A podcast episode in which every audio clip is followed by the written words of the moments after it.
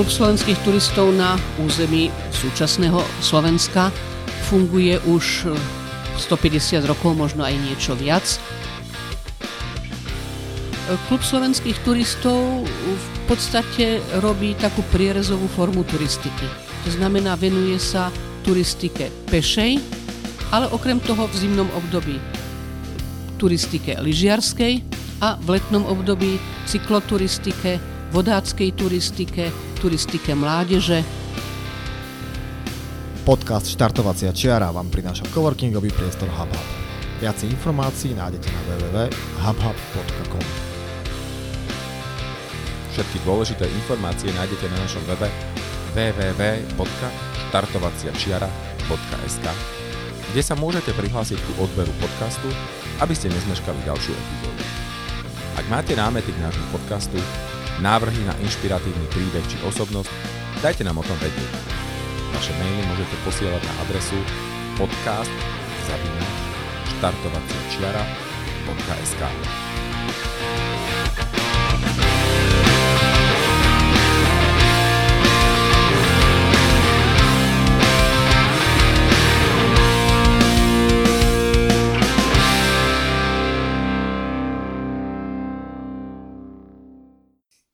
Milí priatelia, vítajte pri ďalšom vydaní nášho podcastu Štartovacia čiara.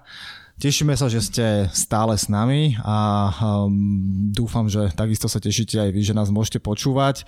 Veríme, že aj dnešná téma vás zaujme. Rozhodli sme sa, že budeme pokračovať v téme lesa, chodení po lese, turistika a tak ďalej a preto sme si do dnešnej časti pozvali človeka, ktorý nie je úplne z tej bežeckej časti spektra, ale o to viacej vie o cestách v lese a o tom, ako sa cesty v lese značia. Čiže dnes by sme radi privítali predsedničku sekcie značenia Klubu slovenských turistov, dobre som to povedal, pani Evu Škutovú. Takže vítajte v podcaste Štartovacie čara. Dobrý deň. E, ďakujem za privítanie a takisto prajem všetkým poslucháčom veľmi pekný deň.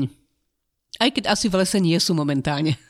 Mnohí to počúvajú počas toho, ako behajú, takže je to pravdepodobné, že teraz nás v lese počúvajú. Takže ďakujeme teda ešte raz, že ste, že ste e, prijali pozvanie do, do našej relácie a ako teda už naznačuje vaša, vaša funkcia, dnes sa budeme rozprávať o turistických značkách, o turistických chodníkoch, o tom, ako sa značí, čo všetko s tým súvisí a tak ďalej. Takže verím, že všetci tí, ktorí nás počúvajú a behajú po lese často, tak si nájdu e, odpovede na možno, že mnohé, mnohé svoje otázky. Tak e, začneme možno, že zo široka. Klub slovenských turistov, organizácia, ktorú všetci poznajú, že existuje, ale možno, že nie úplne všetci vedia konkrétne všetkým, čím sa táto organizácia zaoberá, tak možno keby ste nám v krátkosti predstavili KST a aké sú jeho hlavné funkcie. Klub slovenských turistov je občianske združenie. Pracuje na báze dobrovoľnosti, čiže všetci funkcionári robia zadarmo, sú volení a venujú svoj čas tomu, aby pre ostatnú turistickú verejnosť pripravili v priebehu roka mnohé zaujímavé akcie. Vydávame každoročne dokonca kalendár turistických podujatí, kde sa nachádza niekoľko stoviek regionálnych akcií, na ktoré môže prísť ktokoľvek, kto má záujem o turistiku, ale takisto Klub slovenských turistov organizuje svoje vlastné vrcholné podujatia. Klub slovenských turistov v podstate robí takú prierezovú formu turistiky. To znamená, venuje sa turistike pešej, ale okrem toho v zimnom období e, turistike lyžiarskej a v letnom období cykloturistike, vodáckej turistike, turistike mládeže. Takže skutočne sú tie podujatia tak širšie koncipované, aby si každý našiel podľa toho, na čo má chuť. Takou trošku samostatnou kapitolou v klube slovenských turistov je práve sekcia značenia, ktorá nevyvíja tú mm, turistickú činnosť, ale sa stará o to, aby tí turisti nám v lese nezablúdili.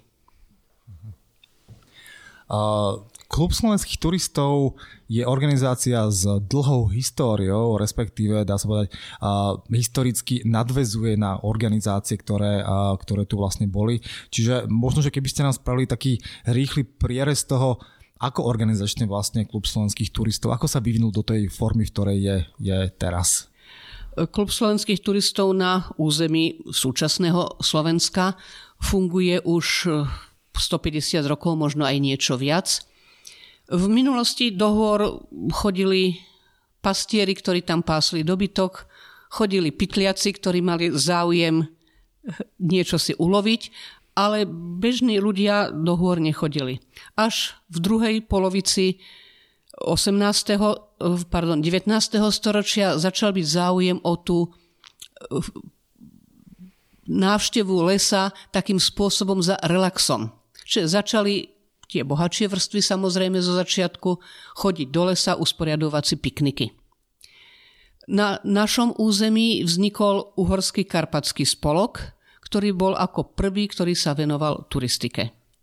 Následne potom, tak ako sa menila doba, ako sa menilo štátne zriadenie na tomto dnešnom našom území Slovenskej republiky, tak tak vznikali nástupnické organizácie. Po vytvorení Československa sa vytvoril klub československých turistov, ktorý fungoval až do druhej svetovej vojny Vzhľadom na to, že počas vojny sme boli násilne znovu rozdelení na dva štáty, vznikol klub slovenských turistov a lyžiarov. Po 48. roku e, vzniká Československá telovýchova a v rámci nej postupne sa vytvoril aj zväz turistiky. Bol to trošku komplikovanejší tam vývoj, ale som to veľmi zjednodušila ten počas celej éry socializmu vznika, vlastne existoval zväz turistiky ČSTV. Po 89. roku a po rozdelení znovu nás, nášho spoločného štátu Československa na dva samostatné štáty znovu sme sa pretransformovali ako nástupnická organizácia a vznikol Klub slovenských turistov už nech to bolo v ktoromkoľvek roku, vždy tým cieľom klubu slovenských turistov, nech sa tá organizácia volala akokoľvek, bola turistika širokej verejnosti a samostatné značkovanie turistických trás. My sme sa dočítali, že najstarším, teda u nás uvádzaným turistickým spolkom bol tzv. Sitňanský klub, ktorý pôsobil v Banskej šťavnici a vraj teda oni boli aj tými prvými, ktorí vraj teda vyznačili na našom území prvé, prvé značky alebo turistické chodníky.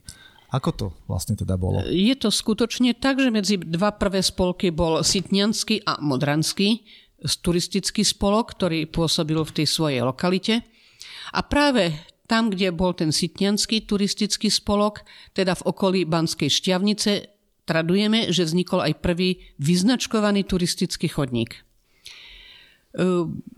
bane mali tam nejaké skladisko, ktoré darovali ako prístrešok tomuto sitnianskému klubu. No a aby turisti tam trafili, aby neblúdili po lese, tak sa rozhodli cestu im nejako vyznačkovať a nejakým bielým pásikom vznikol prvý turisticky značkovaný chodník. Traduje sa, že to bolo v roku 1874. Takže keď to zrátame, už existuje turistické značkovanie 146 rokov. Za chvíľku oznám, o, teda za chvíľku e, budeme oslavovať 150 rokov od vzniku prvého turistického chodníka išiel ku, išiel ku štôlni Gedeon a bola to vyslovene lokálna značka ako ojedinelá. V, v neskoršom období tam, kde nejaké turistické spolky existovali aktívne, tak tam začínali vznikať aj ďalšie a ďalšie turistické chodníky. Ako také samostatné ostrovčeky na území terajšieho Slovenska. A len pre tú zaujímavosť, e, ja som to nekontroloval, vidím Milo, že tu ťuka do mapy. A tá značka teraz teda prechádza nejaká, alebo si to nejak e, eventuálne pripomínate, že je to tá prvá známa, dochovaná, alebo nevieme. V okolí Banskej šťavnice v súčasnosti existuje veľmi veľa turistických chodníkov, je to stále turisticky veľmi zaujímavá lokalita. Ale priznám sa, že či presne tadiaľ, ako bol prvý chodník, či niečo vedie, neviem. A pripomíname si to vždy, keď najmä nejaké okrúhle výročie, pripomíname si, že je toľko a toľko rokov od vyznačkovania prvého chodníka. No ja sa musím priznať, že ja som sa na to pozeral, keďže ten región je mi teda, alebo teda nám obom je vlastne blízky. A okolo teda, ak som teda správne identifikoval tú baňu Gedeon, na ktorej to malo byť, tak okolo teraz vlastne ide cykloznačka Mikovinieho zelená cesta a niekde vedľa nej sa teda nachádza, nachádza táto, táto baňa Gedeon, takže teoreticky sa tam možno, že niekedy vyberieme a pozrieme sa, že či vôbec tá budova, budova ešte, ešte existuje. Vy ste vydali alebo teda hej, elektronicky ste vydali veľmi zaujímavú publikáciu, ktorá je dostupná na stránke Klubu slovenských turistov, ktorá sa volá Pohľad do dejín značenia turistických chodníkov na území Slovenska, takže takisto kto má záujem, tak na stránke KSTSK ju nájde. A vlastne tam sme sa teda dočítali, je tam aj historická fotka tejto, tejto budovy, takže tá prvá turistická útulňa, to vlastne môžeme asi nazývať, hej. A evidentne teda existovala. Otázka, či ešte stále stojí, takže nevieme. Keď sa tam poďme najbližšie pozrieť, tak vás určite budeme, budeme všetkých, všetkých informovať. Ako som hovoril, tá knižka je, tá knižka je veľmi, veľmi zaujímavá. Takisto tam popisujú vlastne aj to, že aj na vrch Sitno išla, išla značka, ktorú tu mali na čierno-bielých značkách, ako tu, ako tu práve píšu. Takže znamená to teda to, že tieto, povedzme, v tomto ešte neorganizovanom období, keď hovoríte, že bol tento sitňanský, modranský, tak v podstate oni si vyznačili tie cesty ako keby tam, kde sa im lúbilo chodiť, tak aby sa tam nestratili, tak si v podstate takto začali vyznačovať, vyznačovať trasy a mali to v podstate, malo to lokálny význam. Hej? E, presne tak, malo to skutočne lokálny význam. Boli to také stratené ostrovčeky značiek na terejšom území Slovenska. Až v podstate potom, keď sme vytvorili po 1918 roku Československú republiku, tak až potom Česi boli trošičku, musím povedať, že značkovaní pred nami. Až potom sa začínalo mohutne značkovať na našom území a tie e, lokálne značkovania sa začali spájať do jednej turistickej siete sieti. V súčasnosti máme vyznačkovaných vyše 15 tisíc kilometrov na Slovensku peších turistických trás, okrem toho samozrejme nejaké lyžiarske trase, trasy. Staráme sa o ne, podlieha to určitým zmenám, nie sú to fixné trasy, ktoré tu budú ešte ďalší, boli a aj budú ďalších 100 rokov. Prináša to život tak, ako sa mení relief našej krajiny, tak ako sa mení, menia osídlenia v našej krajine, ako sa stavajú cesty, tak sa musíme do určitej miery značkovaním aj my prispôsobovať týmto zmenám sa ešte teda určite, určite dostaneme. A možno ale ešte, aby sme ešte chvíľočku teda ostali, ostali v tej histórii. Hovoríte, že ten ako keby boom značenia začal vlastne po vzniku Československej republiky, keď teda začala byť, začal byť ten turizmus takýto organizovanejší, povedzme.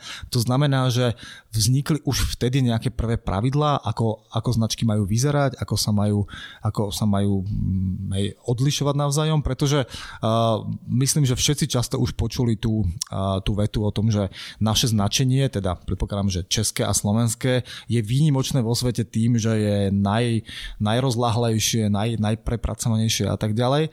A to znamená, že už vtedy za tej teda prvej republiky sme si začali budovať to, budovať to prvenstvo, alebo ako vlastne tie ostatné krajiny fungovali, čo sa týka značenia a prečo u nás toho bolo zrazu toľko?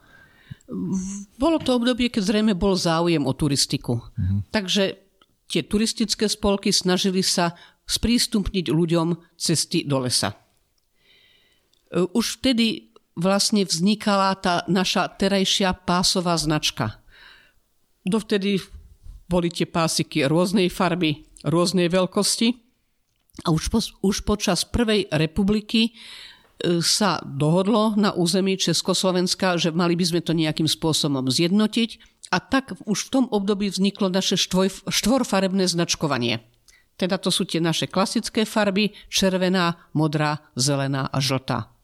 Sú tam aj nejaké biele pásiky, ale tie majú len snahu zviditeľniť tú značku v teréne. Pretože v tom, najmä keď by bolo šero v lese, tak tá modrá alebo zelená, ten modrý alebo zelený pásik by zanikal a práve tá biela farba, tak tá zviditeľňuje tú značku v teréne. Ale máme len 4 farby. Jasné. Čiže možno, že teraz môžeme priamo teda odpovedať na tú otázku, alebo teda vy, vy, vyvrátiť ten mýtus, ktorý sa okolo farieb značiek a, tak často, často traduje, takže a, je to teda tak, že červené sú tie uh, najťažšie, modré sú ľahšie, zelené sú ľahšie, žlté sú najľahšie? Nie, však. nie, nie, to je pravda. Traduje sa to len z toho, že ľudia chodia lyžovať hlavne do zahraničia a v zahraničí sú takto značené zjazdovky. Dajme tomu, najťažšia je čierna zjazdovka v zahraničí. Už aj, už aj ku nám prišla táto móda? Už aj u nás to začína, áno. E, tým pádom u nás tie štyri farby hovoria niečo o dôležitosti značiek. Najdôležitejšia je práve tá červená farba. Červenou farbou sú značkované najdlhšie trasy na území Slovenska. Máme najdlhšiu trasu, ktorá má vyše 760 km, ktorá e, vedie z Dukly až na Devín. Je to cesta hrdinou SNP a práve tá je značkovaná červenou farbou. Ale máme aj ďalšie. Rudná magistrála napríklad, Veľkofatranská magistrála. Takže je toho viacej. Obyčajne sú to trasy, ktoré vedú hrebeňmi po hory. Obyčajne sú to trasy, ktoré majú pomerne veľkú dĺžku, prechádzajú viacerými okresmi. Druhá značka v poradí tej dôležitosti je značka modrá. Takisto sú to dlhé trasy, ale sú to trasy, ktorými sú vyznačkované hrebenie nejakých vedlejších pohorí, potom dlhé doliny a znovu to prechádza viacerými okresmi. Ono totiž je zásadné pravidlo, že nemali by sa kryžovať nikdy dve trasy vyznačkované rovnakou farbou. Ale dočítali sme sa, že sú dve výnimky, myslím. Nie? Sú myslím, dokonca hej, tri výnimky na Slovensku, áno, kde už museli by sme si vymyslieť piatú farbu. Proste sa to už nedá. Takže som povedala modrú. Tretia v poradí je zelená farba.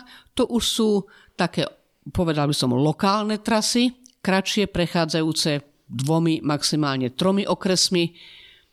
A najmenej dôležitá je žltá farba, to sú rôzne hlavne spojky, ktoré spájajú obce s tými predchádzajúcimi farbami.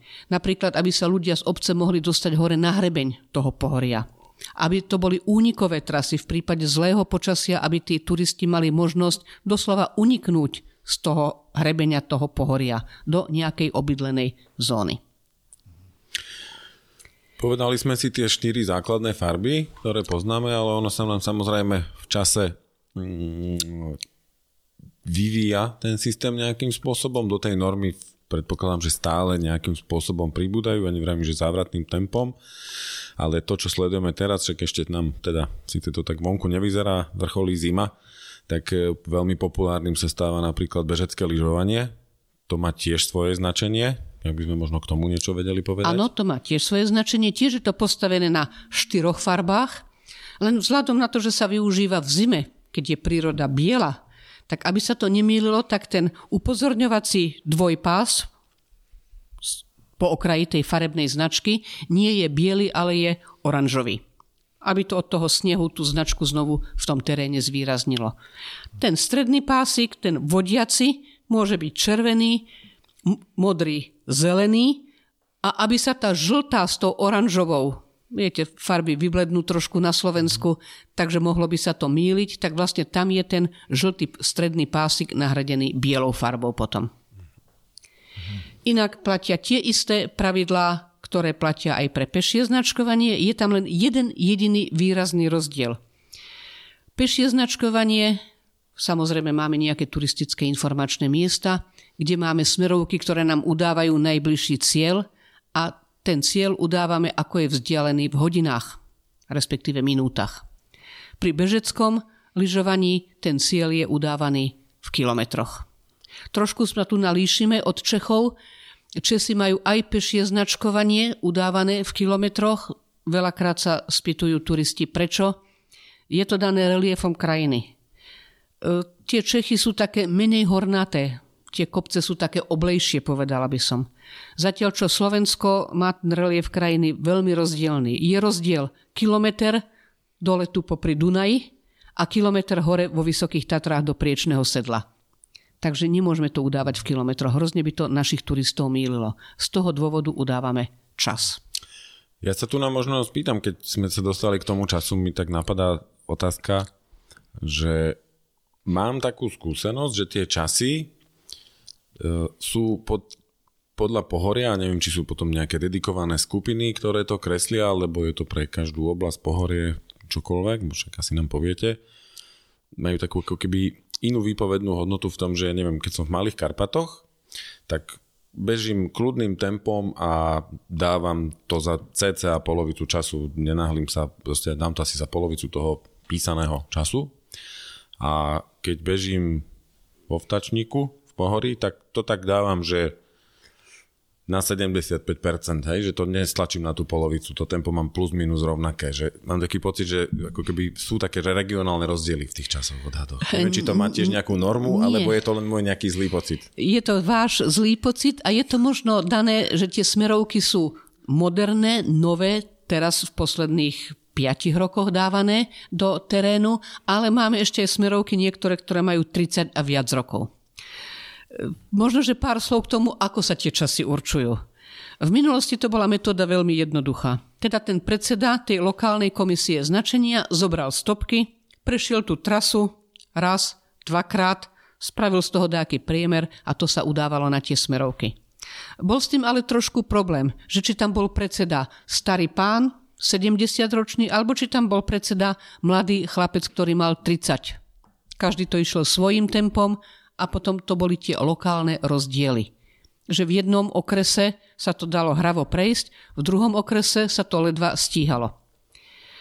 Neskôr sme prebrali od Švajčiarov jeden nomogram, hodne komplikovaný, plný čiar, ktorý podľa vzdialenosti a prevýšenia, lebo to je veľmi dôležité, či idem po rovine alebo šlapem do kopca, tak e, určoval časy. Takže sme to začali dodržiavať a bol to veľmi dobrý nomogram. Ako prišla móda počítačov, tak mali sme medzi značkármi jedného pána profesora, ktorý bol matematik, tak on nám ten nomogram dal do veľmi komplikovaného vzorca. Takže sme mohli na dosadením tých dvoch veličín, vzdialenosť a prevýšenie, vypočítať príslušný čas. No a tento vzorec sme dostali do počítača, takže v súčasnosti nám už určuje čas počítač. Je pravda, že sú tie časy trošičku tvrdšie, ale už budú, myslím, že do nejakých dvoch, troch rokov, keď sa nám podarí vymeniť všetky smerovky, už budú na celom Slovensku rovnaké. Je logické, že ak som ja rodič s malými deťmi, alebo som stará dáma, tak si musím povedať, že ja už potrebujem o 20% dlhší čas. Takže hoci je na smerovke hodina, ja už na to potrebujem hodinu 15 napríklad. Pokiaľ som chlapec, ktorý behá, tak nepotrebujem hodinu, ale ja to skrátim, ja neviem, na 60% možno. Takže to si musí každý uvedomiť. Vznikajú spory, že aké časy by tam boli z bezpečnostného hľadiska lepšie, či dlhšie, alebo kratšie, ale ja tvrdím, že pokiaľ to na celom Slovensku bude rovnaké, každý si vie posúdiť, čo v tom teréne zvláda, takže bude to dobré. A vychádza ten čas, beriem dve premenné ktoré sme si povedali vzdialenosť a prevýšenie, ale uvažuje sa tam o, neviem, že nejaké priemerné tempo, vek alebo kondícia toho, alebo z čoho to Nie, teda to, to sa proste do toho matematického vzorca tá kondícia nedá dať. Hej? Čiže je to proste čas, vyjde nám na smerovníku tá hodina a keď ja viem, že aké mám, akú mám kondíciu, koľko mám rokov, či pomedzi fotografujem, alebo len proste šlapem klapky na očiach, tak podľa toho už si ja musím posúdiť, že či ten čas bude kratší alebo dlhší, ale malo by to byť rovnaké, či to bude na východnom Slovensku alebo v okolí Bratislavy. Chcem sa potom spýtať, keď prechádzame a možno pokračovať trošku v tom, čo sme načali po tejto odbočke malej, zaujímavej. Rozprávali sme sa o turistických značkách, e, značkách pre e, bežecké lyžiarské trasy, potom máme ešte naučné chodníky, ktoré tiež majú svoje špecifické značenie. Máme ešte aj miestne značky, aj významové značky a potom aj značku pre náučný chodník. V podstate celý ten systém značkovania tvoria pásové značky. Musím povedať, že Klub slovenských turistov je jediná organizácia na Slovensku, ktorá má oprávnenie značkovať tieto turistické chodníky pásovou značkou. Máme na to licenciu Európskej únie, vybavovali sme ju spolu s českými značkármi a táto naša licencia platí.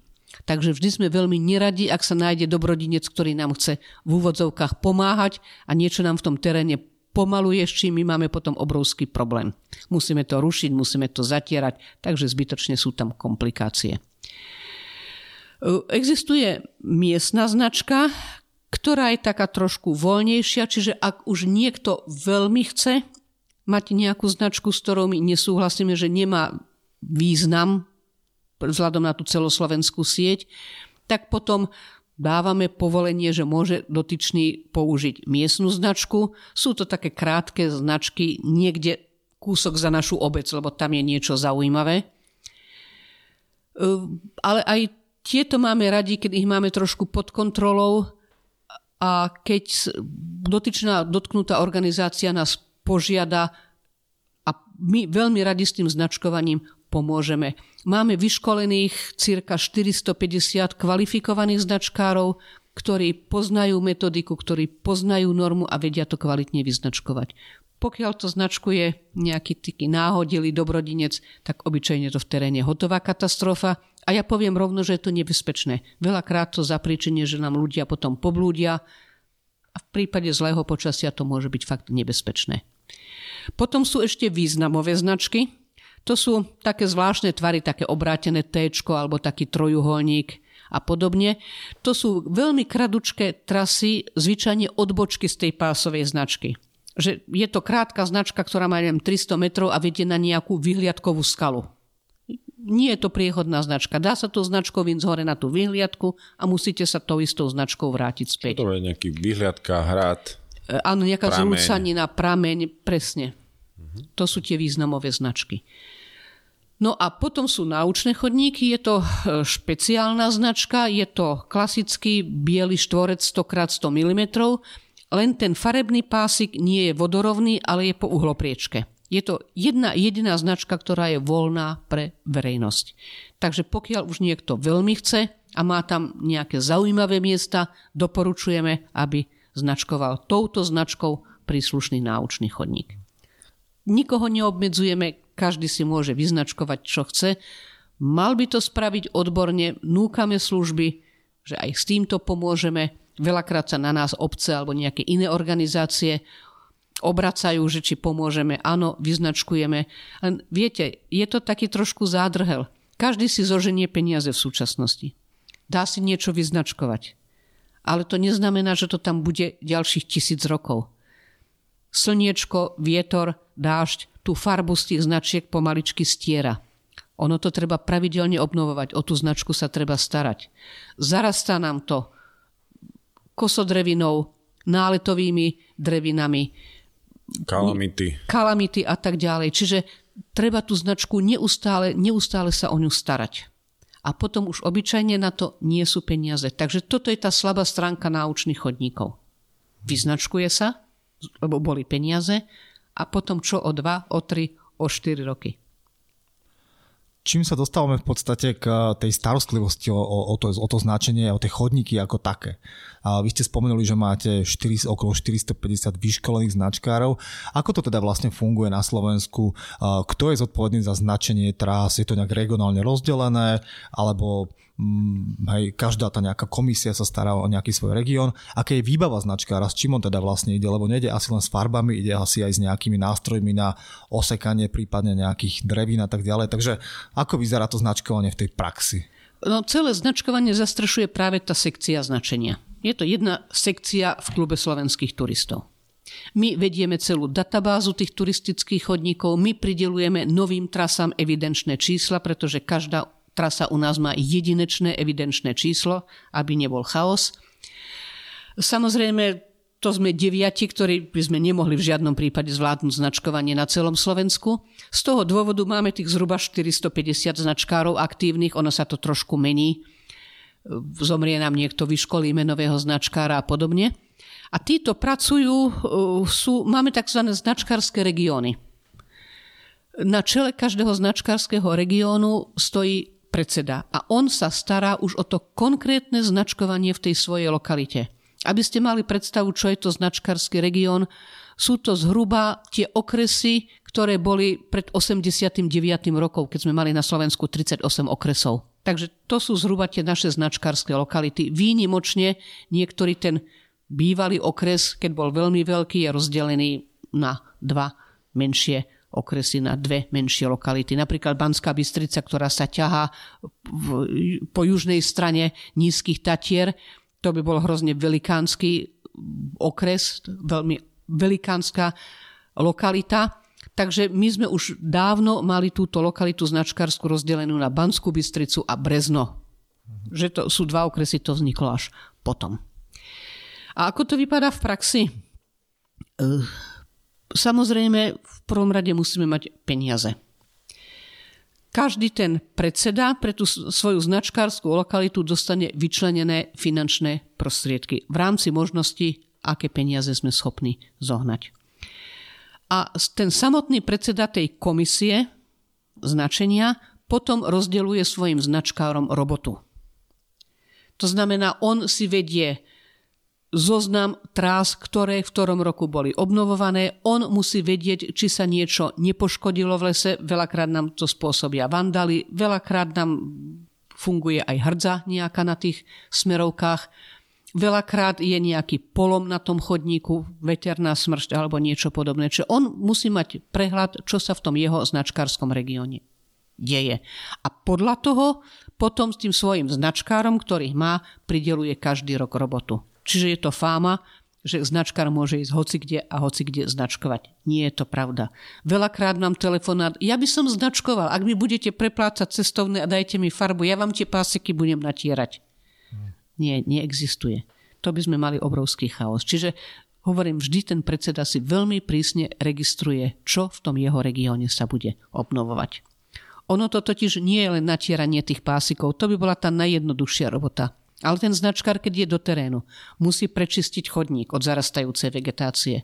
Narastú tam kadejaké šípky, kadejaké pichlaviny, sú tam nejaké previsajúce konáre, ktoré tienia značku. Musí to veľmi citlivo odrezať, odstrihnúť, teda dať preč, aby tá značka bola viditeľná. Na tých značkách máme, my to voláme, že turistické informačné miesta. Malo by to byť tak najviac vzdialené jedno od druhého tie 4 km, niekedy sú aj podstatne bližšie. To sú teda tie miesta, aby sme vysvetlili, kde sa nachádza šípka. Hej? To, to sú je... tie miesta, kde sa nachádza, aby sme sa vyjadrili trošku odborne, kde sa nachádza smerovník, to je tá žltá rúra s tou bielo-červenou striežkou a na tom sú namontované tabulky a smerovky. Ľudia to volajú, že šípky, lebo má to taký tvar. To máme vždy na začiatku trasy, na konci trasy, tam, kde sa nám nejaké dve farby kryžujú, kde je súbeh dvoch farieb a teraz sa to rozbehne do dvoch samotných trás, alebo naopak, kde dve trasy rôznej farby sa spoja a potom kúsok idú spolu. Čiže to sú tie dôležité miesta, to sú tie turistické informačné miesta. Tam ten turista si na tých smerovkách prečíta, ako je ďaleko k najbližšiemu turistickému informačnému miestu. To je to, čo som povedala, že my to udávame v hodinách pre pešie značkovanie.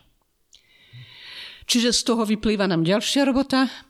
Treba niekedy osadiť nové smerovníky, to znamená vyniesť to tam, vykopať jamu, podľa možnosti zabetónovať, smerovky namontovať nové, veľakrát hovorím, podľahnu, podľahnu zubu času, teda korózia nám tam funguje. Ale ľudské hlúposti aj ľudská hlúposť veľakrát. Áno, máme dobrodincov, ktorí ani keby striehli, že kedy tam bude nová smerovka a zastriekajú nám to farbou, snažia sa nám to zlomiť, ohnúť.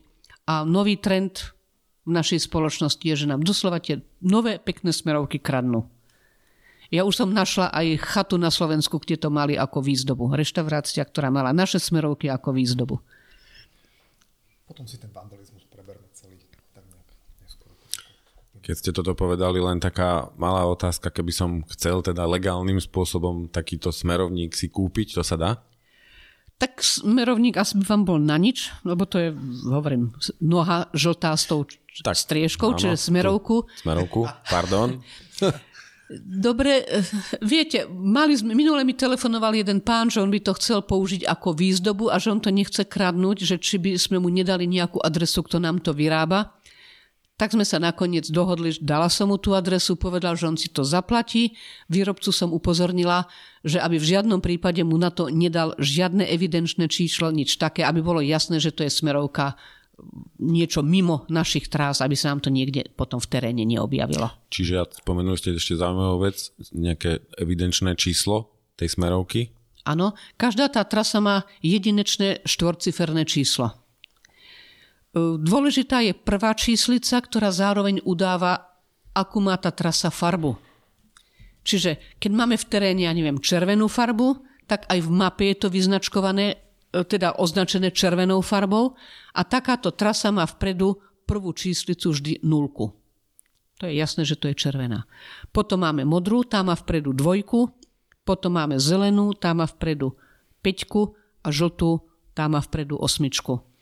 Možno, že je otázka, že prečo je to takto rozhádzané. Traduje sa to už z toho obdobia, keď sme boli jeden štát, Československo, čiže zase nejaké tie čísla medzi tým mali Česi, keď sme sa rozdelili, už sme to nechceli meniť, lebo bol, vznikol by tam chaos. My tie iné číslice využívame na práve tie iné trasy, teda napríklad bežecké trasy pre vozičkárov.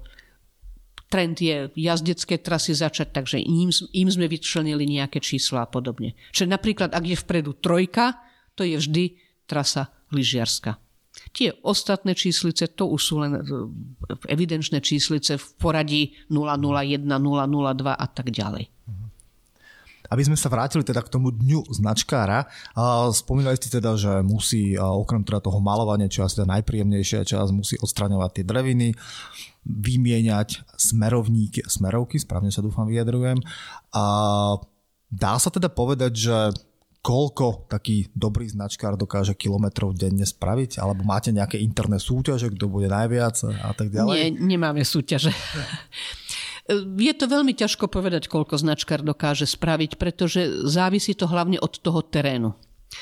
Máme takú tichú normu medzi nami, že jeden značkár v normálnom teréne by mal za deň vyznačkovať tak asi 3 km. Nezvládne viacej s tým, že to obnoví tú farbu tej značky, musíme si uvedomiť, že robí to v dvoch smeroch, teda aj pre smer k bodu B a aj pre smer späť, teda k bodu A.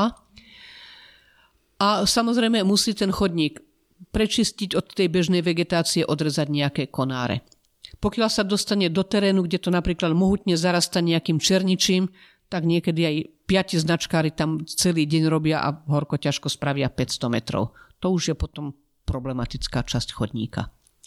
A samozrejme tie ostatné práce, tak to už sú práce naviac. To už zvyčajne sa nerobí, že by naraz sa aj značkovalo, aj by sa tam osádzal nový smerovník. To už potom špeciálne sa ide, dajme tomu, osadiť, zabetonovať nový smerovník.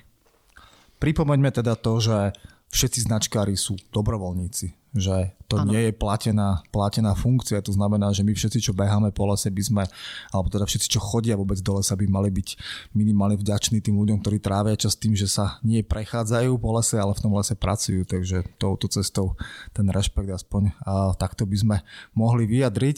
A sú, predpokladám, aj nejaké základné pravidlá, ako sa, ako sa značky umiestňujú v lese. A kedy si si pamätám, niekedy dávno mi niekto spomínal, že vraj od jednej značky by malo byť vidno na druhú značku. Párkrát som sa snažil to zistiť, neviem, či to, niekedy to funguje, niekedy to nefunguje. Uh, ako to je vlastne? Sú takéto pravidlá? Ja sa k tým pravidlám za chvíľku dostanem, ale najprv vás poopravím, aby ma niekto neobvinil z klamania. Je to pravda, že sú to všetko dobrovoľní pracovníci značkári, ale nerobia zadarmo. Majú nejakú odmenu, je to hlavne v posledných rokoch, e, keďže u nás v republike vlastne nikto nesmie robiť zadarmo, neuznáva to ministerstvo práce. Každý musí mať nejakú tú zmluvu, nejakú tú dohodu a tí značkári za tú svoju prácu dostávajú odmenu. Oni logicky z tej svojej odmeny si potom financujú napríklad dopravu. Ja keď idem niekde značkovať, musím sa tam dostať. Teda musím si kúpiť cestovný lístok na autobus, ktorý ma tam dovezie čo už v súčasnosti veľmi nie je možné, lebo na tie kadejaké dedinky autobusy cez sobotu, nedelu chodia jedno, jeden, dvakrát do dňa. Čiže využívame každý svoje vlastné auta, takže si musím aspoň ten benzín do toho auta kúpiť. Hmm. Samozrejme ten materiál značkársky, teda tie štece, farby, to značkárom kupujeme. No a teraz poďme k tým pravidlám. Čiže v prvom rade máme normu. Je to štátna norma, ktorá presne stanovuje tie značky, aké majú mať tvar, aké majú mať rozmery, Čiže to najzákladnejšie. Aké farby, ako ich umiestňujeme, aký majú tvar. Hej, to je to najpodstatnejšie. Okrem toho máme metodiku. Klasický značkár, to je tá, poviem, že najnižšia funkcia značkár, pardon, nie, ešte máme aj pomocného značkára, k tomu potom poviem niečo. Ale ten značkár, ktorý je vyškolený, tak ten musí tú metodiku zvládnuť. Máme skripta, ktoré majú 100 strán, musí si to naštudovať, musí to ovládať. A práve tá metodika hovorí niečo o tom, ako má byť tá značka umiestnená. Treba zoberme, že v lese klasicky tie značky umiestňujeme hlavne na stromy, sem tam niekedy na skaly. Čiže do akej výšky ju máme dať, ako má byť natočená, aby bola viditeľná a podobne. To, čo ste povedali, že od jednej značky k druhej nie je pravda. To platí tam, kde ten chodník je málo znateľný, že chodí tam málo turistov, nie je to nejako vyšlapaný chodník najmä v jesennom období, keď sa zem pokrie padnutými listami, aby ten turista nezablúdil, tak tam fakt musí vidieť od jednej značky značku nasledujúcu. Ale pokiaľ ide ten turistický pochodník po zvážnici v lese, kde je to úplne jasné, tak tam tú značku umiestňujeme tak dajme tomu 100, 150 metrov od seba. Značkárske pravidlo je, že nikdy by to nemala byť vzdialenosť väčšia ako 250 metrov. To je taká značka útechy, aby ten turista neznervoznil, že už som dávno značku nevidel, neprehliadol som niečo. Takže hovorím, maximálna vzdialenosť 250 metrov. To využívame hlavne tam, kde to ide napríklad po asfaltke. Potom sú háklivé miesta, kde sa odbočuje. Tak zo zvážnice sa odbočuje na úzky chodník. To musí byť veľmi dôrazne vyznačkované šípkami, a tam je to pravidlo, že nie len, že musí byť šípka nakreslená, ale na tom novom úzkom chodníku, ktorý odbočuje z tej zvážnice, tam potom musia byť ďalšie značky, aspoň dve, ktoré vidíme, aby nás to utvrdilo, že áno, dobre sme odbočili. To je práve tá metodika, ktorý tí značkári, ktorí sú vyškolení, musia zvládnuť. Ja som tu spomenula aj pomocného značkára. Veľakrát sa nám hlásia ľudia, že by chceli. Áno, vedomosti nemá, takže robíme to tak, že dobre, chceš byť značkárom, musíš aspoň rok pracovať ako pomocný značkár. To znamená, vezmeme ho so sebou do lesa, vyškolený značkár si ho zobere so sebou, ukazuje mu, ako sa značkuje, zaškolí ho do tej práce v teréne. Takže ten pomáha, ten pomocný značkár a sa zároveň učí. Ak ho to neomrzí za rok, že usúdi, že by to chcel robiť aj ďalej, tak potom ho zoberieme na školenie a potom sa stáva kvalifikovaným značkárom. Predtým sme brali ľudí aj, no dá sa povedať, že kto sa prihlásil, toho sme na školenie zobrali a s tým sme mali veľmi zlú skúsenosť, bolo to dávno, dávno, pretože on sa na školenie prihlásil, my mu ho zafinancujeme a on, keď skončí školenie, povie, to je sprostá robota, ja to aj tak robiť nebudem. Tak na čo sme do neho investovali tie peniaze? Z toho dôvodu je u nás tá podmienka aspoň rok ako pomocný značkár, aby si to odskúšal. A je veľký záujem ľudí o značkovanie, alebo rastie, klesa? Ako je to? Máme takú stabilnú skupinu tých 400-450 vyškolených značkárov. Nie každý je každý rok aktívny. Viete, máme ženu, ktorá značkuje, vydá sa, má dieťatko, tak logicky prestane značkovať. Značkár aktívny zháňa prácu, odíde pracovať do zahraničia, znovu ho stratíme. Môže tam nejaká choroba sa vyskytnúť prestane značkár z nejakých zdravotných dôvodov značkovať. Ale každý rok skoro robíme školenie a vyškolíme tých nových 18-20 značkárov.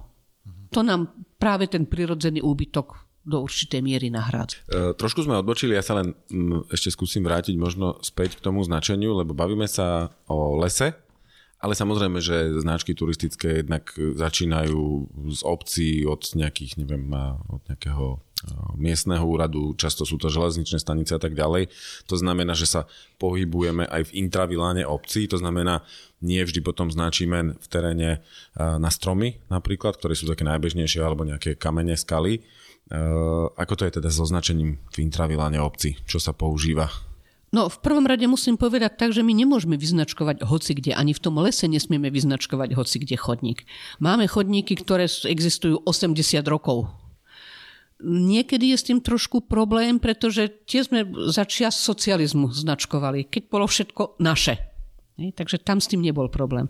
Teraz sa práve dostávame do polohy, že niekto si kúpi nejaký kus lesa, kde si chce postaviť chalupu a potom nám takíto ľudia robia obrovské problémy, lebo toho, to je jeho a on nám nedovolí chodiť po jeho pozemku. Trošku musím priznať, že vzhľadom na legislatívu v tomto smere ťaháme za kratší koniec, naťahujeme sa s tým majiteľom, niekedy si dá rozumne vysvetliť, že predsa mu neublížime, keď mu cez ten pozemok prejdeme, že práve naopak tí ľudia sú sústredení na ten chodník a nič sa mu nestane. Niektorí si to nedá vysvetliť, takže niekedy musíme s tou značkou potom uhnúť a tú trasu trošku pretrasovať inakade. Takisto v mestách je ten problém. Musíme sa dohodnúť s primátorom, teda s mestom alebo s obcov, kadiaľ to môžeme viesť, po akých uliciach. Musíme si pýtať povolenie. Tie značky potom robíme na e, stĺpy verejného osvetlenia napríklad. Hej? Takže musíme sa spýtať, či môžeme. Veľakrát robíme na aj mimo obcí, ale aj v obciach na stĺpy elektrického vedenia. Či už sú to tie klasické drevené stĺpy, ktoré sa používali dávno, alebo modernejšie betónové stĺpy. Znovu, elektrárne nad nami trošičku privierajú oči, tolerujú nám to, ale už sme práve požiadali oficiálne o povolenie značkovať na ich elektrické stĺpy. Dochádza totiž k nejakým zmenám aj u nich a trošku nám to môže spôsobovať problémy, takže chceme mať oficiálne na papieri, aby elektrárne boli také ústretové a povolili nám takéto značkovanie. Dobre, a ja skúsim ešte dokončiť to kolečko, lebo uh, sú ešte nejaké značky, ktoré si môžeme teraz dobrať, dáva to taký logický význam. Čo v teréne, keď sa teraz budeme baviť, prebrali sme les, prebrali sme intravila, obce a tak ďalej a potom máme terén ako nejaké vysokohorské hôľne terény, respektíve zimu a vysokú nádielku snehu. Ako sa rieši táto situácia? aj na to sme pripravení, práve tie hôlne oblasti, a nemusia to byť len hore hôlne oblasti, ale to môžu byť aj veľké lúky v týchto nižších polohách, kde skutočne nie kde tú značku namalovať. Tam potom používame tzv. značkárske koly. Čiže sa osadí meter a pol vysoký kôl do zeme a na ten kôl sa maluje značka. Tiež s tým máme problém, najmä ak je to súkromný pozemok. Niekto to tam strpí a nevadí mu to, niekto nám jednoducho tie koly vytrhá zo zeme a pozahadzuje.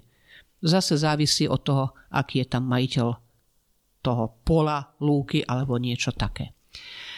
Čo sa týka zimného obdobia, to, toto značkovanie, čo som hovorila, je letné značkovanie slúžiace pre tú pešiu turistiku my nezabezpečujeme, aby všetky tie značky pešieho značkovania boli schodné aj v zime. Stačí, že napadne sneh, prekrie nejaké značky na skalách a potom už turista nemá šancu tam nájsť trasu. Potom nám nadáva, vždy vysvetľujeme, nie je to letné značkovanie pre pešiu turistiku. A je to značkovanie, nie čistenie chodníka od snehu, aby videl značku.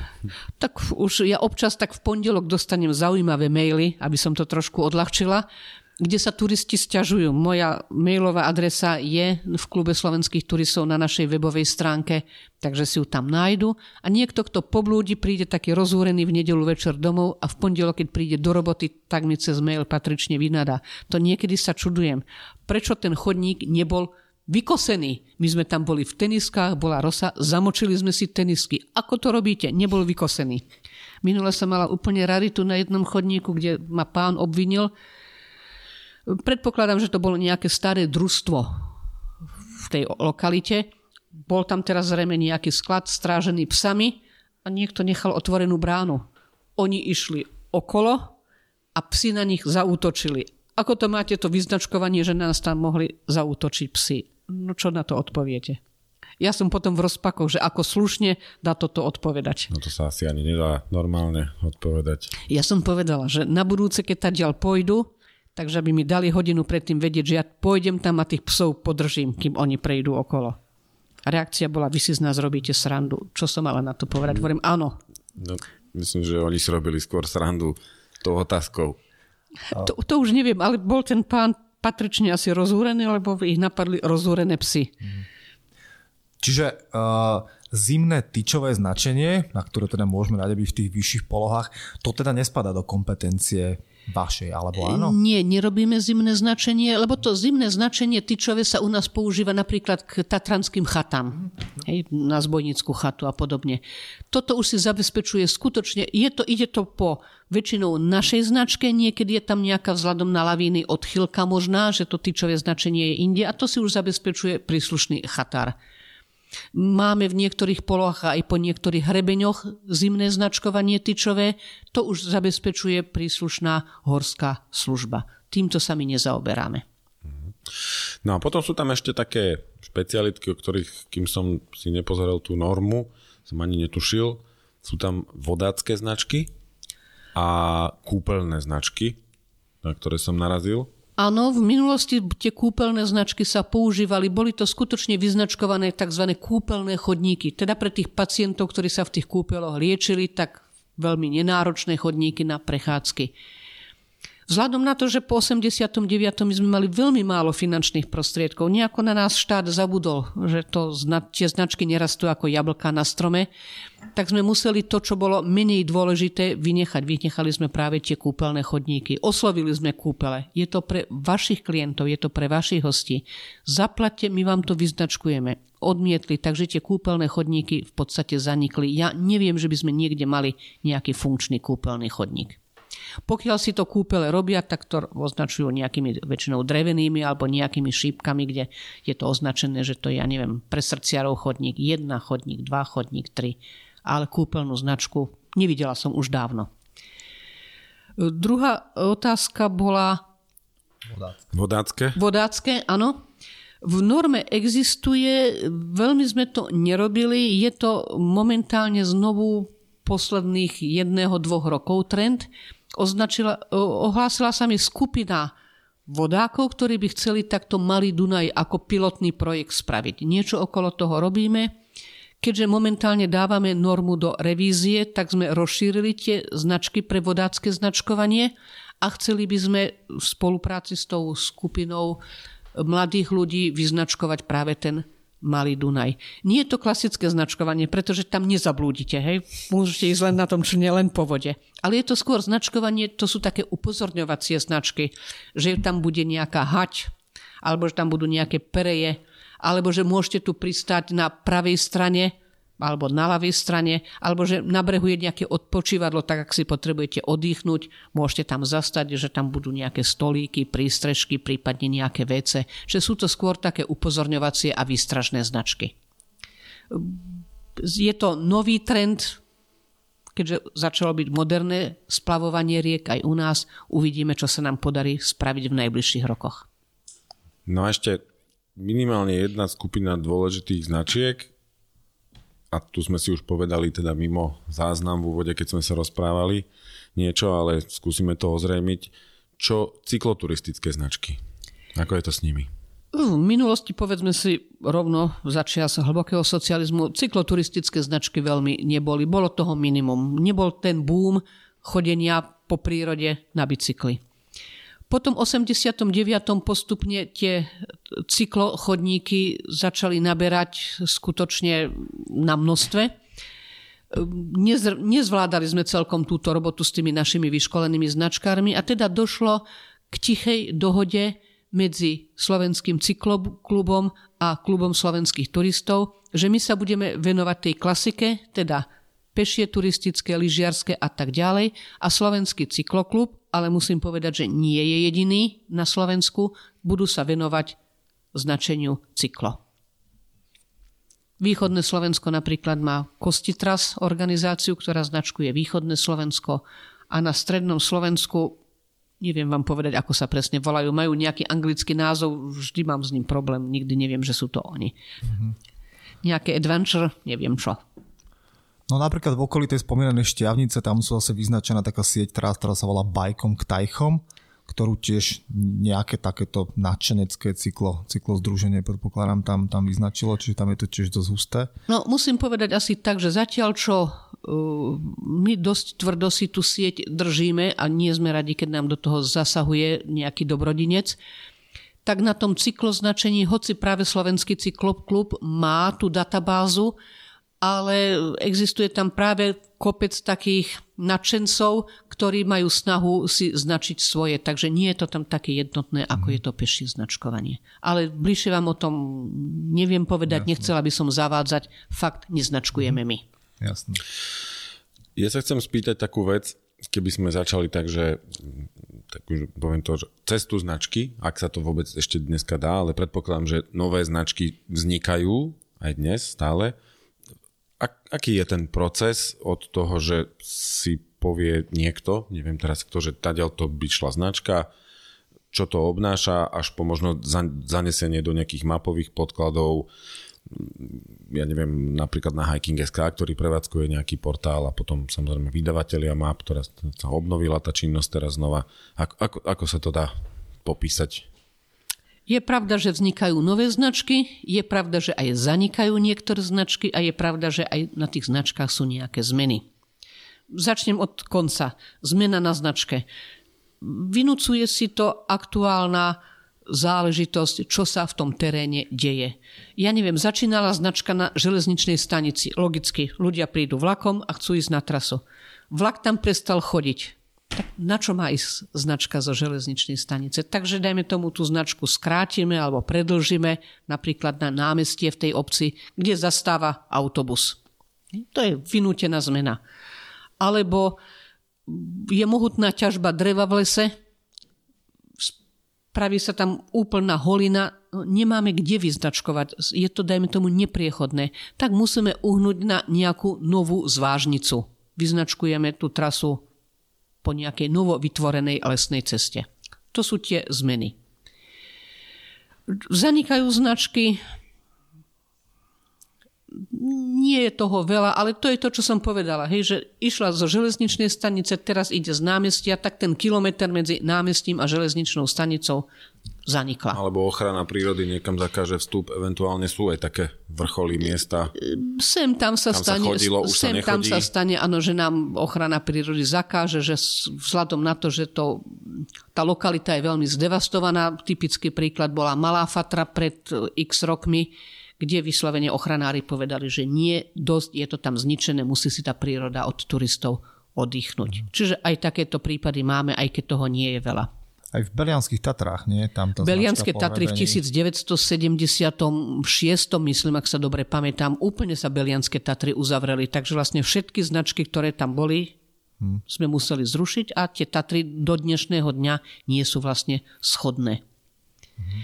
Takže sú takéto prípady. Čo sa týka nových značiek, niekedy sami naši predsedovia prídu s tým, že niečo v ich lokalite vzniklo zaujímavé, treba rozhľadňa sa tam stáva a podobne. Treba k tomu vyznačkovať značku. Alebo sa objaví nejaká jaskyňa, ktorá bude prístupná za určitých podmienok pre verejnosť. Treba tam vyznačkovať značku. Niekedy nám aj starosta obce alebo niekto taký navrhne, že chceli by sme značku, lebo je tam niečo na tej trase zaujímavé. Takže poďme teraz na tú novú značku. Každý náš predseda má vyššiu kvalifikáciu ako len značkár, čiže on, keď chce navrhnúť novú značku, či už na svoj vlastný podnet alebo na podnet niekoho iného, v prvom rade musí pripraviť návrh novej trasy. To znamená, musí prejsť tú budúcu značku, musí zistiť, či to bude priechodné, musí zamerať, máme na to teraz techniku, máme nejaké GPS prístroje, v minulosti to bolo ťažšie, čiže tú trasu zameria, zanesie do nejakej mapy u nás a spraví návrh. Sekcia značenia ten návrh predbežne posúdi. Či je to dobrý nápad, alebo nie je dobrý nápad, alebo či sa to nedá nejakým iným spôsobom ešte vylepšiť. Ak povieme predbežne, že áno, tak nasledujú veľmi dve dôležité veci. Musíme získať súhlasy majiteľov všetkých pozemkov. Keby nám tie súhlasy nedali, budú nám to zničiť. Takže nemá to význam bez ich súhlasu značkovať. Druhé je, musí tam byť súhlas životného prostredia. Viete, že celé územie Slovenska je rozdelené na 5 stupňov ochrany. Pokiaľ je to prvý stupeň, tam ten súhlas mať nemusíme, ale už od dvojky, a samozrejme tie vyššie stupne ešte o to sú náročnejšie, musí nám životné prostredie dať súhlas. Pokiaľ by sme ho nemali, idú tam veľmi tvrdé pokuty. Pokiaľ tieto súhlasy získame, def- pridelíme tej trase definitívne to jedinečné evidenčné číslo, čo som povedala. Trasa je schválená a značkári môžu ísť do terénu, môžu to vyznačiť. Čiže vyznačkujú tie pásiky, teda namalujú a samozrejme osadia tie turistické informačné prvky, čiže smerovníky, namontujú na to smerovky. Tým pádom tá trasa je schodná. Samozrejme o každú trasu sa treba starať, Čiže po roku už by sme mali obnoviť pásové značkovanie. Z toho dôvodu je to po roku, že tie farby sa vpijú do dreva tých stromov a teda to začne veľmi rýchle blednúť. No a potom naša metodika hovorí, že vždy by sme mali každé 3 roky obnovovať pásovú značku. A darí sa to dodržiavať? Uh, darí v súčasnosti už, sme trošku na tom finančne lepšie. Veľakrát nám prispievajú samostatné, uh, vyššie územné celky teda, napríklad Bratislavský samozprávny kraj alebo Trenčianský samozprávny kraj. Máme s niektorými veľmi dobrú spoluprácu, skutočne. Niektoré trošku si od nás ešte držia taký dištanc, stále sa tvária, že ich to veľmi nezaujíma. Čiže pokiaľ máme finančné prostriedky, skutočne naši značkári raz za tie 3 roky do toho lesa idú. Nie len za to, aby obnovili ten pásik, tie značky, ale aj za to, aby práve ten chodník spriechodnili. Že ak medzi tým zarástol, alebo ja neviem, sa ten smerovník z nejakého dôvodu vyvrátil, stačí, že je tam ťažba dreva, nákladné auto ho zachytí, vyvráti ho, čiže musíme tým pádom znovu ten smerovník osadiť a podobne. Máme dosť zlé skúsenosti niekedy s polovníkmi. Pokiaľ nie je k dispozícii nejaký diviak alebo jeleň, tak stačí aj naša turistická smerovka. Niektoré máme najmä tu v okolí Bratislavy úplne rozstrielané. Hmm. Na tu sa dostávame presne k tomu, už sme sa na viacerých ako keby miestach uh, bavili o tom, o, o poškodení, či už teda uh, vis major z titulu nejakej kalamity akéhokoľvek charakteru, prírodzeného pôsobenia počasia, až po teda, nazvem to tak, ľudskú hlúposť v akékoľvek forme. Uh, idem lesom, vidím niečo, chcem to nahlásiť. A aký je postup? Čo, čo v takej situácii? Ako, ako to prebieha? Na našej webovej stránke, teda, teda webová stránka Klubu slovenských turistov www.kst.sk máme na boku na lište uh, volá sa to, že značenie, čiže pokiaľ si tam kliknete, máte možnosť napísať nám, kde ste zistili, aká, aký nedostatok je v teréne a podobne. Chodí to jednak sem na sekretariát Klubu slovenských turistov, ale chodí to takisto priamo mne osobne a ja už potom zabezpečím, aby ten lokálny predseda komisie značenia do toho terénu išiel a ten nedostatok odstránil. Treba si ale uvedomiť jedno, že značkárska sezóna je jar, leto a jeseň. Nie sme schopní chodiť v zime v nejakom hlbokom snehu. To je nereálne, aby sme v zime chodili, ja neviem, padnutý smerovník znovu osadiť, znovu zabetonovať. To sa jednoducho nedá. Párka ste spomenuli uh, teda tie zmeny, respektíve tie úpravy, ktoré treba robiť napríklad pri, pri výrube lesa. Uh, myslím, že mnohým z nás, čo sa pohybujú v lese častejšie, sa stalo presne to, že človek ide po značke, prípade hľadá nástup na značku a nikde, je tam len ako keby holina. Myslím, že 99% bežcov, ktorí nás počúvajú, majú aplikáciu Mapy.cz, podľa ktorej sa orientujú, keď náhodou sa niečo stane. Som na značke, vidím presne tak, ale predo je len ako keby holina, alebo teda polom nejaký, alebo teda výrub a značka nikde nič, hej, takže tam musím chvíľku kufrovať, ak my hovoríme, a potom tú značku zase chytím. A je zo strany povedzme majiteľov lesov alebo teda tých hospodárov aj nejaká povedzme takáto proaktívna aktivita smerom k vám, že ohlásia vám, že ideme tam rúbať a tým pádom nejaké značky pôjdu dole, lebo niekedy som videl aj pozitívny príklad, že tá značka tam ostala, hej, ale často aj to, že tam neostalo nič. Respektíve, jak boli tie narúbané stromy vedľa seba, tak tam bol jeden, ktorý mal na sebe značku. Veľmi závisí od toho, kto je majiteľom lesa dajme tomu klub slovenských turistov má vyslovene uzavretú zmluvu so štátnymi lesmi a musím povedať, že máme s nimi veľmi dobrú spoluprácu. Že pokiaľ ich niekedy požiadame, aby nám pomohli odstrániť nejaké padnuté stromy z chodníka, pomôžu nám. Je to totiž taká dvojsečná zbraň, že my to ani nesmieme prerezať, to drevo, lebo to drevo, ten padnutý strom je majetkom majiteľa lesa, čo on by nás mohol žalovať, že sme mu poškodili drevnú hmotu a teda sme mu spôsobili újmu na majetku. A druhé, nemáme na to ani techniku. My nemáme nejaké motorové píly, ktorými by sme dokázali prerezať strom, ktorý má priemer, ja neviem, pol metra. Takže tam vždy potom sa snažíme poprosiť toho majiteľa, aby nám pomohol. Dokonca sú tak ústretoví štátne lesy voči nám, že keď idú robiť nejaký výrub starých stromov, tak nám odrežú ten kmeň, na ktorom je značka nad značkou. Že ostane tam meter a pol toho pňa a na tom tá značka. Skutočne za toto im ďakujem, že sú k nám tak ohľaduplní. Nie vždy je to pravda, ale je to z toho dôvodu, že oni si na tieto pilčické práce najímajú ľudí, povedia mu, ale či to už ten dotyčný dodrží, alebo aha, už som to odpílil, no tak už, už to padlo. Mm-hmm. Horšiu spoluprácu máme, alebo veľmi zlú spoluprácu máme s majiteľmi súkromnými, teda urbáre, církevné lesy. Zatiaľ sme sa nedokázali s nimi dohodnúť. Mm-hmm. Mne sa sama, som aj aktívna značkára, značkárka, sami sa mi stalo, že sme boli značkovať, vyznačkovali sme úsek, lesná cesta a vrátili sme sa tam o dva týždne, lebo sme chceli pokračovať a všetky tie stromy, na ktorých boli značky, ako zo schválnosti boli vyrúbané. Takže sme mohli začať značkovať znovu. Myslím, že táto otázka, aj toto bolo asi skôr z pohľadu človeka, ktorý niečo vlastní a nechápe, že do lesa nechodí len on sám. Potom tu máme celkovú takúto oblasť toho klasického vandalizmu, že teda vidíme, že sa tieto veci dejú.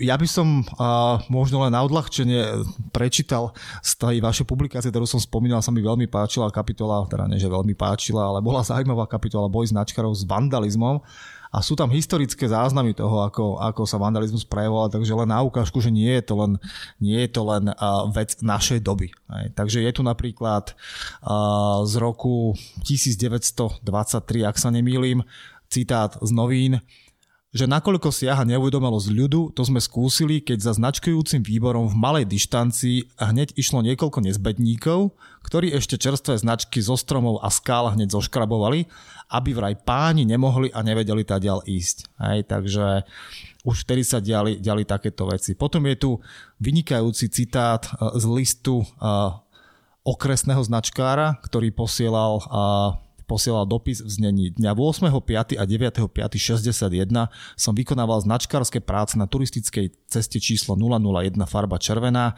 na úseku Dobrá voda kostol, chata pod Mariašom. A tak ďalej a tak ďalej. V úseku uh, pri chate pod Mariašom občan Vician a manželka vystúpili na mňa, že nemám čo tam obnovúvať značky a hrubým vyhrážaním, urážkami a nadávkami mi pohrozili, že tie značky odstránia. Ja som síce upozornil, že vykonávam službu značkára a oni nemajú čo moju prácu ničiť a kaziť. V prípade sa môžu stiažovať na MNV. Oni však moje upozornenie si nepovšimli a menovaný občan Vician sa vyhrážal, že ma nakope do zadnice a zbije. Hej, takže, a celý list sa končí s pozdravom Horám zdar, okresný značkár. Takže vidíme teda, že evidentne uh, dnešná doba je asi rovnaká, ako boli všetky tie predošle, čo sa tohto týka. Tak ako to, ako to vidíte vy, vandalizmus? Je to skutočne tak. Niekedy je to taký majetnícky ťah k tej pôde, k tomu lesu, čiže ja vám nedovolím, lebo to je moje. Ja som dostala veľmi zaujímavú ponuku pred pár rokmi, kde sme sa s nejakým pánom naťahovali, či to cez jeho pozemok tá značka pôjde alebo nepôjde, tak mi vrele doporučil, že aby sme si značkári kúpili kus lesa a tam si môžeme aj na každý strom namalovať značku. Mm. Krásne. Takže zrejme vôbec nepochopil, na čo tie značky sú. Mm-hmm. Potom je to skutočne ľudská hlúposť, to, čo som spomínala, že nám polovníci strieľajú do smeroviek. Potom je to možno to, že, čo povedali tí uličníci, aby páni nechodili do lesa, že nám to pozatierajú. Posledný prípad máme tu na, na Kamziku, kde nechytili sme zatiaľ kto, ale nám pekne každý rok to, čo my vyznačkujeme, tak nám nejakým sprejom tie značky všetky pozatierajú. Nevieme kto. Vždy sa to deje zrejme v noci, nevieme na to prísť, takže statočne bojujeme, my to obnovujeme, oni nám to zatierajú. Práve dnes som počula takú hlášku, to je zhoda okolností, že vraj ich už cyklisti vymákli, že to je skupina dôchodcov, ktorí si takto krátia čas. Z akého dôvodu, neviem. Treba ich poslať na značkarský kurz, nech malujú. Ja som povedala tiež, že ich zoberieme na značkarský tak, treba kurz. tú energiu využiť pozitívne. Mňa možno ešte predsa len napadá uh, jedna vec. Uh, nemusíme sa baviť, ani to nie je cieľom dnes baviť sa o okolitých krajinách a tak ďalej ale skôr ma zaujíma to, že Slovenskom prechádzajú aj nejaké diaľkové medzinárodné turistické trasy, že ako to zapadá do kontextu a či sa teda koordinujete so susednými štátmi, alebo je ešte nejaká inštancia, ktorá to celé stráži. Ako toto funguje? No ja už keď hovoríme o tých susedných štátoch, tak sa musím pochváliť, nedá mi to. Skutočne sme Česi a Slováci ako ojedinelý jav nie len v Európe, ale celkové na svete uznávané aj také turistické krajiny, ako sú Švajčiarsko, Rakúsko a podobne, nás maximálne v tomto uznávajú. Prakticky temer nikto nemá normu, tak ako máme my na značkovanie. V jednotlivých štátoch, dajme tomu Nemci, ktorí sú turistický výkvet, ale u nich značkujú asi 4 organizácie a každý si to robí svojím spôsobom. Čiže nemajú to značkovanie jednotné, tak ako my to máme podľa tej normy. Ja som dosť ako turista precestovala Európu poznám to pomerne dobre, takže skutočne môžem to, aby sme sa pochválili, povedať teraz bez nejakých vedľajších úmyslov, že to naše značkovanie je jedinečné. Česi a my, tým, že vychádzame z jednej pôvodne Československej republiky. Spolupráca s tými ostatnými štátmi. Existuje turistická sieť e, chodníkov krížom cez celú Európu. E, je to organizácia EVV, ktorá eh, má snahu zjednotiť nejakú turistiku v rámci Európy a ktorá má umožniť také diaľkové cesty, ja neviem, z Portugalska niekde hore do Polska, zo Španielska alebo ja neviem, hore do Norska a podobne, dokonca ide to už až do Turecka a podobne. Eh, v podstate, ak na tých našich smerovkách vidíte v hrote, kde je ten farebný pásik, ktorý hovorí, že po akej trase idete, nájdete tam, dajme tomu E8. To znamená, že to je cesta európskeho významu číslo 8. Neviem vám teraz povedať presne po pamäti, že odkiaľ kam vedie, ale musela by som sa pozrieť, nepamätám si to. Ale tu je práve ten dohovor v rámci tej organizácie EVV, že toto sú tie diaľkové cesty a každý sa stará o ten svoj úsek, ktorý prechádza jeho štátom. E, sem tam vznikne aj tu nejaká novinka. Snažia sa teraz zapojiť do toho Ukrajinu, kde predtým na Ukrajine takéto značkovanie nebolo. Snažia sa to potiahnuť až dole do Turecka, teda Rumunsko, Bulharsko a potom následne až do toho Turecka. Takže je tu určitý vývoj, je tu určitá spolupráca. Takže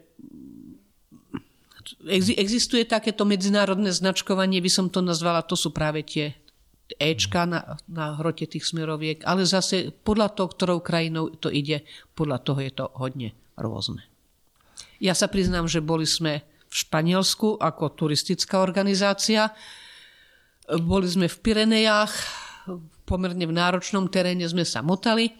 A ja som sa tak obzrela, bola som z okolosti vedúca toho turistického zájazdu, som sa obzrela a videla som našu jednu turistku, ako vzadu rozkopáva kôpky kameňov. Hovorím, a to čo robíš? Ale no nejaký blbec tu na porobil kôpky kameňov, tak to rozhadzujem, nech to nešpatí prírodu. Hovorím, prosím ťa, však to sú ich turistické značky, tí klasickí teda kamení mužíci. Že hej, to som ja nevedela. Hovorím, no vidíš, už si mudrejšia, tak teraz by si sa mala vrátiť a tie kôpky naskladať. No samozrejme, nespravilo to, nespravila to, ale bolo to šťastie, že ja som si to dosť včasu, teda včas všimla. Mm-hmm. Takže je to niekedy nevedomosť aj našich turistov, že niekedy to značkovanie v tých cudzích krajinách môže byť hodne primitívne. Takisto myslím, že v Rakúsku sa mnohým stalo aj to, teda, že človek je na križovatke trás a keďže väčšina značiek v Rakúsku je červená, tak potom odbočujú na tri, na tri smery, tri červené značky a človek si nie je úplne istý, po ktorej kráča. Možno ja len, možno poslednú citáciu z tej knižky, ktorú, ktorú tu stále spomíname, keď ste hovorili o tých medzinárodných trasách, tak e, je tu zaujímavý kontext, že keď sa rozdelilo Československo na Čechy a Slovensko v 93. Takže sa museli preložiť niektoré, že je tu napísané, musel sa zmeniť priebeh európskej ďalkovej trasy E8 z toho dôvodu, že zahraniční turisti nesmeli prekračovať štátnu hranicu na ľubovoľnom mieste. Takže sa tam niečo teda preznačilo, ale končí ten ocek s vtipnou vetou. K iným zmenám nedošlo. Žiadosť Českého ministerstva vnútra o prerušenie trás prechádzajúcich cez štátnu hranicu českí aj slovenskí značkári ignorovali. Takže myslím, že to dokazuje to, že turisti, turistom je jedno, kde je hranica. Mo- možno sme super. trošku predbehli Schengen v tom období. Presne tak, presne tak. Fakt v tom pohraničí Československom išla po hrebení Javorníkov červená turistická značka, ktorá bola práve tá E8. Je to vlastne aj súčasť tej našej e, cesty, čiastočne súčasť tej cesty hrdinov SNP. E, bolo to obdobie, že máme tam hranicu a teda nesmieme tadiaľ chodiť, ale nejako sme pozabudli to našťastie pozatierať. Dostali sme sa postupne do Schengenu, čiže tá značka je plne funkčne, plno, plne obnovená. Má to ale jednu zlú stránku, že nemáme to trošku na odľahčenie, kde dajme tomu bola hranica medzi Polskom a Slovenskom. Tam sa veľmi prísne tiež dbalo, že nesmie sa prekročiť proste za ten hraničný kameň, čiže boli tam dve značky. Po našej strane išla červená, po polskej strane išla modrá. Takže my sme šlapali po jednej strane toho hraničného kameňa, Poliaci šlapali po druhej strane hraničného kameňa. Samozrejme pohraničná stráž veľmi tvrdo striehla, aby to niekto neprekročil. Ale malo to jednu výhodu, keďže tam chodili hraničiari, tak tie chodníky boli krásne vyšlapané. Už nechodia pohraničníci po týchto chodníkoch, takže niektoré nám žiaľ dosť intenzívne zarastajú. Možno už keď sa blížime sa asi, asi, asi k záveru a úplná odbočka v tejto chvíli. Myslím, že som niekde zachytil na internete na stránke Hiking.sk takú diskusiu, kde sa ľudia bavili o tom, že kde je najstarší, a teraz či to správne, smerovník na Slovensku. A súviselo to teda s, tou témou, ktorú ste spomínali, že ako, ako často sa obnovujú, obnovujú teda tieto a, značky a smerovníky. S tým, že myslím, že niekde je taká výnimka, môžeme to, môžeme to nájsť. Bolo, že myslím, že z nejakého roku 56 alebo niekde ešte takýto chudák nejaký tam je. Už asi nie je oficiálny, ale teda viem, že bola veľká diskusia o tom, že alebo súťaž, kto nájde najstarší smerovník na Slovensku. Takže niekde ešte aj takýto, niekde myslím, že bol dokonca zarastený do stromu, že ten strom tak vyrastol, že už už sa to bola smerovka potom. Potom to bola smerovka, áno. Ja som vedel, že sa zle vyjadrujem. Smerovka. Čiže nie tá tyč, ale smerovka. Tak potom smerovka. Viete, čo máme na Slovensku ešte takéto? Ja dokonca, keďže ja bývam vo zvolenie, tak išla som autom do Banskej šťavnice a tam pri kozelníku vznikol nejaký taký salaš, boli sme si tam dať halušky a tak som sa z tej terasy dívala krížom cez cestu a na tom strome je smerovka. Tak sa mi trošku zdala taká čudná, tak som sa tam išla pozrieť, tak bola z roku 1967. Bola čitateľná, nebola zhrdzavená, len už bola taká od toho machu a prachu a neviem čoho, všetkého, čo je v lese, taká nie pekná. Bolo by ju stačilo možno umyť a bola by zase krásna. A nemala som pri sebe ani aparát, a neviem, hadam ani mobil, alebo som mala starý mobil, ktorý nefotil. A uh, som si povedal, že keď najbližšie tadiaľ to pôjde, musím si to odfotiť. A keď som teda bohužiaľ o pol roka najbližšie išla autom, tak už bola vymenená za novú. Zrejme sa celá trasa dávali nové smerovky, tak vymenili aj túto. Musím sa spýtať predsedu komisie značenia zo žiaru nad Hronom, že či si ju náhodou neodložil. Takže máme aj staré smerovky. To, čo ste vypovedali, že zarastené do stromov, je to žiaľ tá nevýhoda toho umiestňovania smeroviek na stromy. Keď sa ona pribije klincami o to drevo, ten strom rastie a on krásne tú smerovku pohltí. Takže ja mám niekoľko raritných fotografií, že z toho stromu trčia len také zvyšky z, tej, z tých smeroviek my sme mali aj snahu odstraňovať takéto dačo, ale tým, keď to vysekávate, ten strom hrozne poškodíte. Takže sme povedali, že v takomto stave už je to lepšie tam nechať úplne zarásť. Ale nectí to značkárov, keď takéto dačo sa v lese objaví. Trošku sme prišli spolu s Čechmi na takú, no, možno výhodu, že ako tomu zabrániť, že teraz tie smerovky umiestňujeme na strom tak, že ich pripevníme na doštičku a potom tú doštičku priskrutkujeme na strom. E, pomôže to trochu, nezarastie tá smerovka do toho stromu, ale má to inú nevýhodu, že ten strom ako mohutne tak vytláča tú doštičku aj s tými skrutkami a tá doštička, keďže ona nemá veľkú hrúbku, tak väčšinou praskne a potom nám to všetko padne na strom, takže máme potom, nájdeme smerovky, že sú pod stromom. Takže zase nová doštička, znovu to tam musíme pripevniť. Musím priznať, že Česi to vylepšili, že oni medzi tú doštičku a ten strom začali dávať také gumené podložky z mekej gumy. Takže ako ten strom rastie a mohutne, tak tá gumená podložka sa stráca, no a potom niekto o 6 rokov tam musí ísť, tie skrutky povoliť, aby zase ten strom mohol rásť. Mm. Tak je to všetko robota. Naviac je to veľmi problematické, či ísť až do takýchto krajností, alebo to riešiť klasickými smerovníkmi, či už tými kovovými, ako som spomínala, ale práve v tých lesných oblastiach veľakrát využívame drevené smerovníky. To sú samorasty, nejaké drevené koly a podobne, ktoré osadíme a tie smerovky sú umiestnené na takomto peknom, dajme tomu, drevenom samoraste. Vypadá to krásne, nešpatí tam to železo, ten les, ale má to zase jednu nevýhodu, že je to drevo. Takže po nejakom čase nám to odhnie a spadne. No, myslím, že kopu zaujímavých vecí sme sa dneska dozvedeli, tak aby sme postupne teda začali, začali sa blížiť k tomu koncu, tak možno, že posledná otázka, alebo teda jedna z tých posledných, keďže ste sama značkárka, spomínali ste, že teda ste zozvolená, ktorá je, máte nejakú najobľúbenejšiu svoju trasu? Teraz nemyslím značkárskú, ale turistickú ako takú, alebo región? Nedá sa povedať, že ja chodím do prírody všade rada. Rada chodím aj do nových oblastí, kde som ešte nebola, aby som zase spoznávala či už ďalšie kúty Slovenska, alebo aj do zahraničia na rôzne turistické značky rada chodím. Takže nedá sa povedať, že mám nejakú obľúbenú turistickú trasu. A čo sa týka značkárskych, napriek tomu, že som predsedkynia sekcie značenia, ale mám v regióne svojho nadriadeného, svojho predsedu komisie. Tam musím počúvať ja. OK. Spomenuli sme stránku e, klubu slovenských turistov. Sú ešte eventuálne iné zdroje, kde sa vedia či už o samotnom klube alebo špecificky o značkovaní ľudia niečo dozvedieť?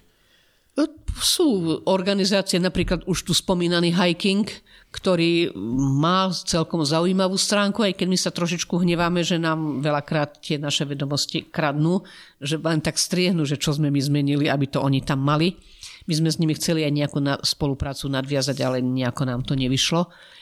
E, potom máme priamo na našej stránke, je to jednak tá, e, tá, tá, tá, značka na nahlasovanie rôznych škôd, ktoré vznikli, rôznych nedostatkov, ktoré sú v teréne. My máme aj na tej našej webovej stránke e, niečo také, ktoré sa nazýva, že turistické značkovanie.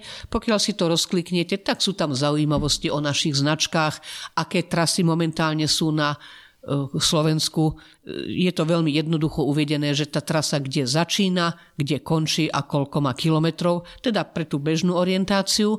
Máme spoluprácu s organizáciou FreeMap, aj keď zatiaľ to nie je dokonalé, čiže je na našej stránke aj trasa teda sú tie trasy aj v mape FreeMapu, čo je voľne prístupná mapa a my len do toho dávame e, tie elektronicky zosnímané trasy. Nie je to zatiaľ dokonalé, je tam dosť hodne zatiaľ nedostatkov. A v poslednom období máme veľmi dobrú spoluprácu s firmou VKU Harmanec SRO. To je to pôvodné VKU, ktoré zaniklo, to bol vojenský kartografický ústav. V súčasnosti vytvorili novú organizáciu, majú, hovorím, taký zvláštny názov, že VKU Haramanec SRO so sídlom v Banskej Bystrici. Sú to vydavatelia papierových máp hlavne, máme s nimi veľmi dobrú spoluprácu a skutočne v poslednom období za posledné tri roky sme v spolupráci vydali Vydávajú to oni, ale my im do toho dávame to turistické know-how. Vydali množstvo nových trás, ktoré sú kvalitné, ktoré sú aktualizované. Ja som mal skúsenosť s tým, lebo prevádzkujem nejaké zariadenie na strednom Slovensku pri Banskej šťavnici a tam tí, ich projektoví manažery si obiehali terén a vlastne robili rekognoskáciu toho, že vznikol nový vlek, pribudla nejaká možnosť ubytovania, zanikol nejaký objekt a to sa mi veľmi páčilo, že ako keby vnášajú do toho ten skutkový stav aktuálny.